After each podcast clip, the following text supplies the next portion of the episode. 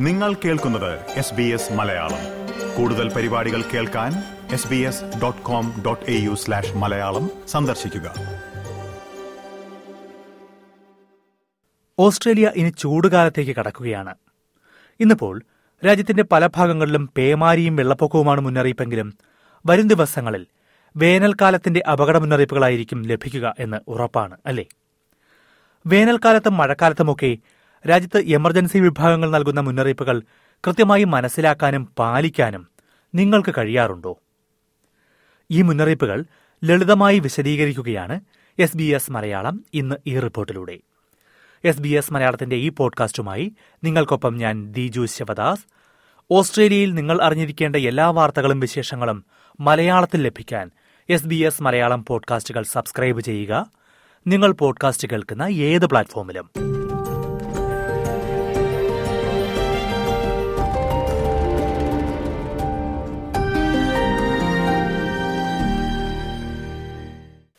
Covid കാലത്തിന് തൊട്ടുമുമ്പ് രണ്ടായിരത്തി പത്തൊൻപത് ഡിസംബറിൽ ഓസ്ട്രേലിയ ലോകവാർത്തകളിൽ ഇടം പിടിച്ചത് മറ്റൊരു പേരിലൂടെയായിരുന്നു. കറുത്ത വേനൽ അഥവാ ബ്ലാക്ക് സമ്മർ. രാജ്യത്തെ ഒരു ലക്ഷത്തി നാൽപ്പത്തി മൂവായിരം ചതുരശ്ര കിലോമീറ്റർ പ്രദേശം കത്തിനശിച്ച കാട്ടുതീയായിരുന്നു അത്. അതായത് കേരളത്തിന്റെ മൂന്നര ഇരട്ടി വിസ്തൃതിയുള്ള ഭൂപ്രദേശം.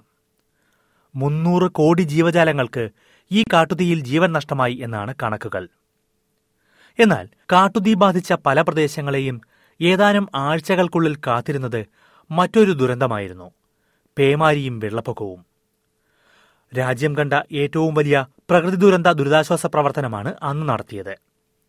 ദേശീയ തലത്തിലും സംസ്ഥാന തലത്തിലുമുള്ള മുപ്പതിലേറെ എമർജൻസി സേവന വിഭാഗങ്ങൾ ഒരുമിച്ചായിരുന്നു ഈ പ്രവർത്തനങ്ങളെന്ന് Australia New Zealand fire and emergency services national കൌൺസിലിന്റെ സിഇഒ റോബ് വെബ് ചൂണ്ടിക്കാട്ടുന്നു. Australia is a wonderful place to live and a wonderful place to be throughout the year, but we do have these periods of disasters of all different kinds. As, as our climate is changing, we're seeing more and more compounding disasters where disasters are happening on, on, on the back of each other or they're happening over wider areas. And therefore, we're finding more and more we have to sh- share resources across our borders. ഇത്രയും വ്യത്യസ്ത ഏജൻസികൾ നൽകുന്ന മുന്നറിയിപ്പുകളും നിർദ്ദേശങ്ങളുമൊക്കെ മനസ്സിലാക്കുന്നത് അത്ര എളുപ്പമുള്ള കാര്യമാണോ അല്ല എന്നാണ് ഇതുവരെയുള്ള അനുഭവം. എന്നാൽ അക്കാര്യം തിരിച്ചറിഞ്ഞ് ഓസ്ട്രേലിയയിൽ അടുത്ത കാലത്ത് എമർജൻസി മുന്നറിയിപ്പുകളുടെ സംവിധാനവും ഫയർ ഡേഞ്ചർ റേറ്റിംഗുമെല്ലാം ദേശീയ തലത്തിൽ ഏകീകരിച്ചിട്ടുണ്ട്. രാജ്യത്തെ എവിടെയാണെങ്കിലും എമർജൻസി വിഭാഗം പറയുന്ന കാര്യവും ജനം മനസ്സിലാക്കുന്ന കാര്യവും ഒന്നു തന്നെയാണ് എന്ന് ഉറപ്പുവരുത്തുന്നതിനാണ് ഇത്. ഫയർ ഡേഞ്ചർ റേറ്റിംഗും ഓസ്ട്രേലിയൻ എമർജൻസി വാർണിംഗും സമാനമായ കാര്യങ്ങളാണ്. എന്നാൽ വ്യത്യസ്ത രീതിയിലാണ് അവ ഉപയോഗിക്കുന്നതെന്ന് കാലാവസ്ഥാ വകുപ്പിലെ national community engagement manager Fiona Dunstan പറയുന്നു The fire danger rating system is specifically for fire preparedness. So, how severe or how concerned are we about the weather conditions and the environment that's leading up to? So, if we were to say tomorrow is going to be pretty hot and windy and we haven't had rain for a while and the grass and vegetation or the trees are quite dry, from there, we determine a fire danger rating, and it's there that we then say that we need to take action in order to prepare in case a fire starts. Fire danger rating ഒരു അപകട സാധ്യതാ മുന്നറിയിപ്പാണെങ്കിൽ ഒരു അപകട സാഹചര്യത്തിൽ അത് എത്രത്തോളം രൂക്ഷമാകാം എന്നുള്ള മുന്നറിയിപ്പാണ് ഓസ്ട്രേലിയൻ വാർണിംഗ് സിസ്റ്റം അഥവാ emergency warning system The Australian warning system is designed to incorporate many different types of hazard warnings. So flood, fire, cyclones, heat. So those different types of systems. And then there's a tiered system there that provides a level of warning depending on the threat to people's lives or their homes or businesses. So one is before an event and one is sort of during an event. രണ്ടായിരത്തി ഇരുപത് ഡിസംബറിലാണ് ദേശീയ Australian warning system കൊണ്ടുവരുന്നത് മൂന്ന് colour കോഡുകളായി തിരിച്ചാണ് ഈ മുന്നറിയിപ്പ് നൽകുക കഴിഞ്ഞ മാസം അതായത് രണ്ടായിരത്തി ഇരുപത്തിരണ്ട് സെപ്റ്റംബറിൽ ഒരു പുതിയ ഫയർ ഡേഞ്ചർ റേറ്റിംഗ് സിസ്റ്റവും നിലവിൽ വന്നു. നാല് കളർ കോഡുകളായി തിരിച്ചാണ് ഫയർ ഡേഞ്ചർ റേറ്റിംഗ് നൽകുന്നത്. അൻപതിലേറെ വർഷം പഴക്കമുള്ള മുന്നറിയിപ്പ് സംവിധാനം മാറ്റിയാണ് ഇപ്പോൾ കൂടുതൽ ലളിതമായ സംവിധാനം കൊണ്ടുവന്നിരിക്കുന്നത്. ആദ്യം നമുക്ക് ഫയർ ഡേഞ്ചർ റേറ്റിംഗ് നോക്കാം. മോഡറേറ്റ് അഥവാ പച്ച നിറത്തിലെ റേറ്റിംഗും മുന്നറിയിപ്പുമാണ് ആദ്യത്തേത്. കാട്ടുതീക്ക് സാധ്യതയുണ്ടെന്നും കരുതിയിരിക്കണം എന്നുമാണ് ഇതുകൊണ്ട് ഉദ്ദേശിക്കുന്നത്.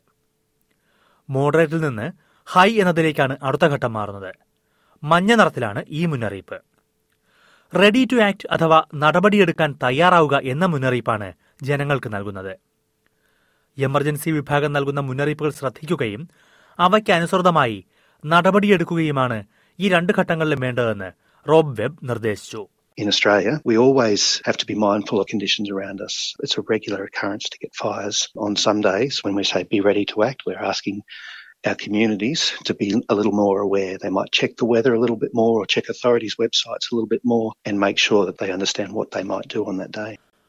Orange നിറത്തിലുള്ള എക്സ്ട്രീം ചുവന്ന നിറത്തിലെ കാറ്റസ്ട്രോഫിക് എന്നിവയാണ് ഉയർന്ന തലത്തിലെ മുന്നറിയിപ്പുകൾ ജീവനും സ്വത്തും സംരക്ഷിക്കാൻ അടിയന്തരമായി നടപടിയെടുക്കണമെന്നാണ് എക്സ്ട്രീം മുന്നറിയിപ്പ് കാറ്റസ്ട്രോഫിക് മുന്നറിയിപ്പാണെങ്കിൽ എത്രയും വേഗം ആ പ്രദേശം വിട്ടുപോകണം So at that take action now, it really means you make a decision about what your actions will be on that day. When the fire conditions get up to that extreme level, that's where you really must be able to say, if a fire starts on those conditions, they will not be controlled in the heat of the day. So you have to be aware of what you're going to do, what your bushfire survival plan is, whether that's to stay in the location or whether you're going to move to a safer place.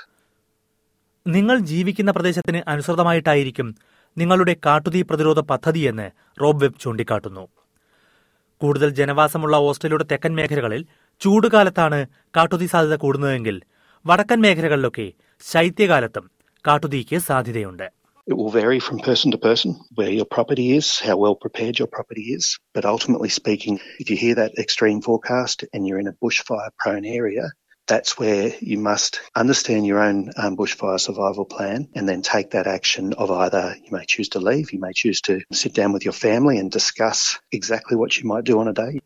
ഇനി കാട്ടുതീയോ അല്ലെങ്കിൽ അതുപോലുള്ള മറ്റൊരു പ്രകൃതി ദുരന്തമോ യാഥാർത്ഥ്യമായി കഴിയുമ്പോഴാണ് Australian warning system പ്രാബല്യത്തിൽ വരുന്നത് ഇത് ഞാൻ നേരത്തെ സൂചിപ്പിച്ചതുപോലെ മൂന്ന് ഘട്ടങ്ങളിലായാണ് അഡ്വൈസ് എന്ന മഞ്ഞ നിറത്തിലുള്ള മുന്നറിയിപ്പാണ് ആദ്യഘട്ടം കാട്ടുതീ പോലുള്ള പ്രകൃതി ദുരന്തം ആരംഭിച്ചുവെന്നും എന്നാൽ ഉടൻ അപകട സാധ്യത ഇല്ല എന്നുമാണ് ഇതിന്റെ അർത്ഥം. വാച്ച് ആൻഡ് അലർട്ട് എന്ന ഓറഞ്ച് മുന്നറിയിപ്പാണ് രണ്ടാമത്തേത്. സ്ഥിതി മാറുകയാണെന്നും സുരക്ഷ ഉറപ്പാക്കാൻ നിങ്ങൾ നടപടിയെടുക്കണം എന്നുമാണ് ഇതിന്റെ അർത്ഥം. മൂന്നാമത്തെ ഘട്ടമായിട്ടാണ് ചുവന്ന നിറത്തിലെ മുന്നറിയിപ്പ്. എമർജൻസി വാർണിംഗ് എന്നാണ് ഇത് നൽകുന്നത്. നിങ്ങൾ അപകട മേഖലയിലാണെന്നും നടപടിയെടുക്കാൻ വൈകിയാൽ ജീവൻ അപകടത്തിലാകാം എന്നുമാണ് ഇതിന്റെ അർത്ഥം. ഓരോ ദുരന്ത സാഹചര്യങ്ങളിലും ഈ മുന്നറിയിപ്പുകളോട് പ്രതികരിക്കേണ്ടത് വ്യത്യസ്ത രീതിയിലാണെന്ന് കാലാവസ്ഥാ വകുപ്പിലെ ഫിയോണ ഡൺസ്റ്റൺ ചൂണ്ടിക്കാട്ടി. അതായത് വെള്ളപ്പൊക്കമോ തീയോ ആണെങ്കിൽ പ്രദേശം വിട്ടുപോകാനാകും നിർദ്ദേശം. കടുത്ത ചൂടോ ആലിപ്പഴ വീഴ്ചയോ ആണെങ്കിൽ ഒരു കൂരയ്ക്കുള്ളിൽ അഭയം തേടുകയാണ് വേണ്ടത്. എങ്ങനെ പ്രതികരിക്കണമെന്ന് നിങ്ങളും കുടുംബാംഗങ്ങളും അറിഞ്ഞിരിക്കണം. having a plan and talking about it with their household about, you know, if we are threatened by an event, what are the types of things we want to do? Where do we want to go? What will we take with us? What will we do with our pets, our children? All of those things. So it's really important that the discussions that are had at a household and within a community happen well before we're actually issuing formal warnings for the types of events as they unfold. ഏതൊക്കെ പ്രകൃതി ദുരന്തങ്ങൾക്കെതിരെയാണ് നിങ്ങൾ കരുതിയിരിക്കേണ്ടത് എന്ന് എങ്ങനെ അറിയും നിങ്ങളുടെ പ്രദേശത്തെ emergency വിഭാഗങ്ങളുമായി നേരിട്ട് ബന്ധപ്പെട്ട് അക്കാര്യം മുൻകൂട്ടി മനസ്സിലാക്കുക എന്നാണ് റോബ് വെബ് പറയുന്നത് അല്പം സമയച്ചെലവുള്ള കാര്യമാണെങ്കിലും ഒരുപക്ഷേ അത് ജീവൻ രക്ഷിക്കാൻ വരെ സഹായിക്കും Do you get floods? Do you get storms? Do you get fires? Understand the risks that might be there and learn what you can do to um, reduce those risks. That's most important. And that takes a little bit of work, but a small investment in time to understand the hazards in the area can actually save your life further down the track.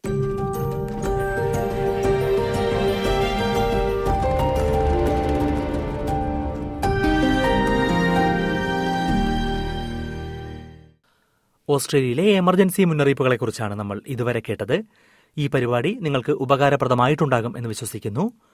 ഈ report ഇഷ്ടമായെങ്കിൽ മറ്റുള്ളവരുമായി പങ്കുവയ്ക്കാൻ മറക്കരുത്. കാരണം മറ്റുള്ളവർക്കും ഇത് ഉപകാരപ്രദമാകാം. ഈ podcast നിങ്ങൾക്കായി അവതരിപ്പിച്ചത് Diju Sivadas. Like share comment S B S Malayalam Facebook page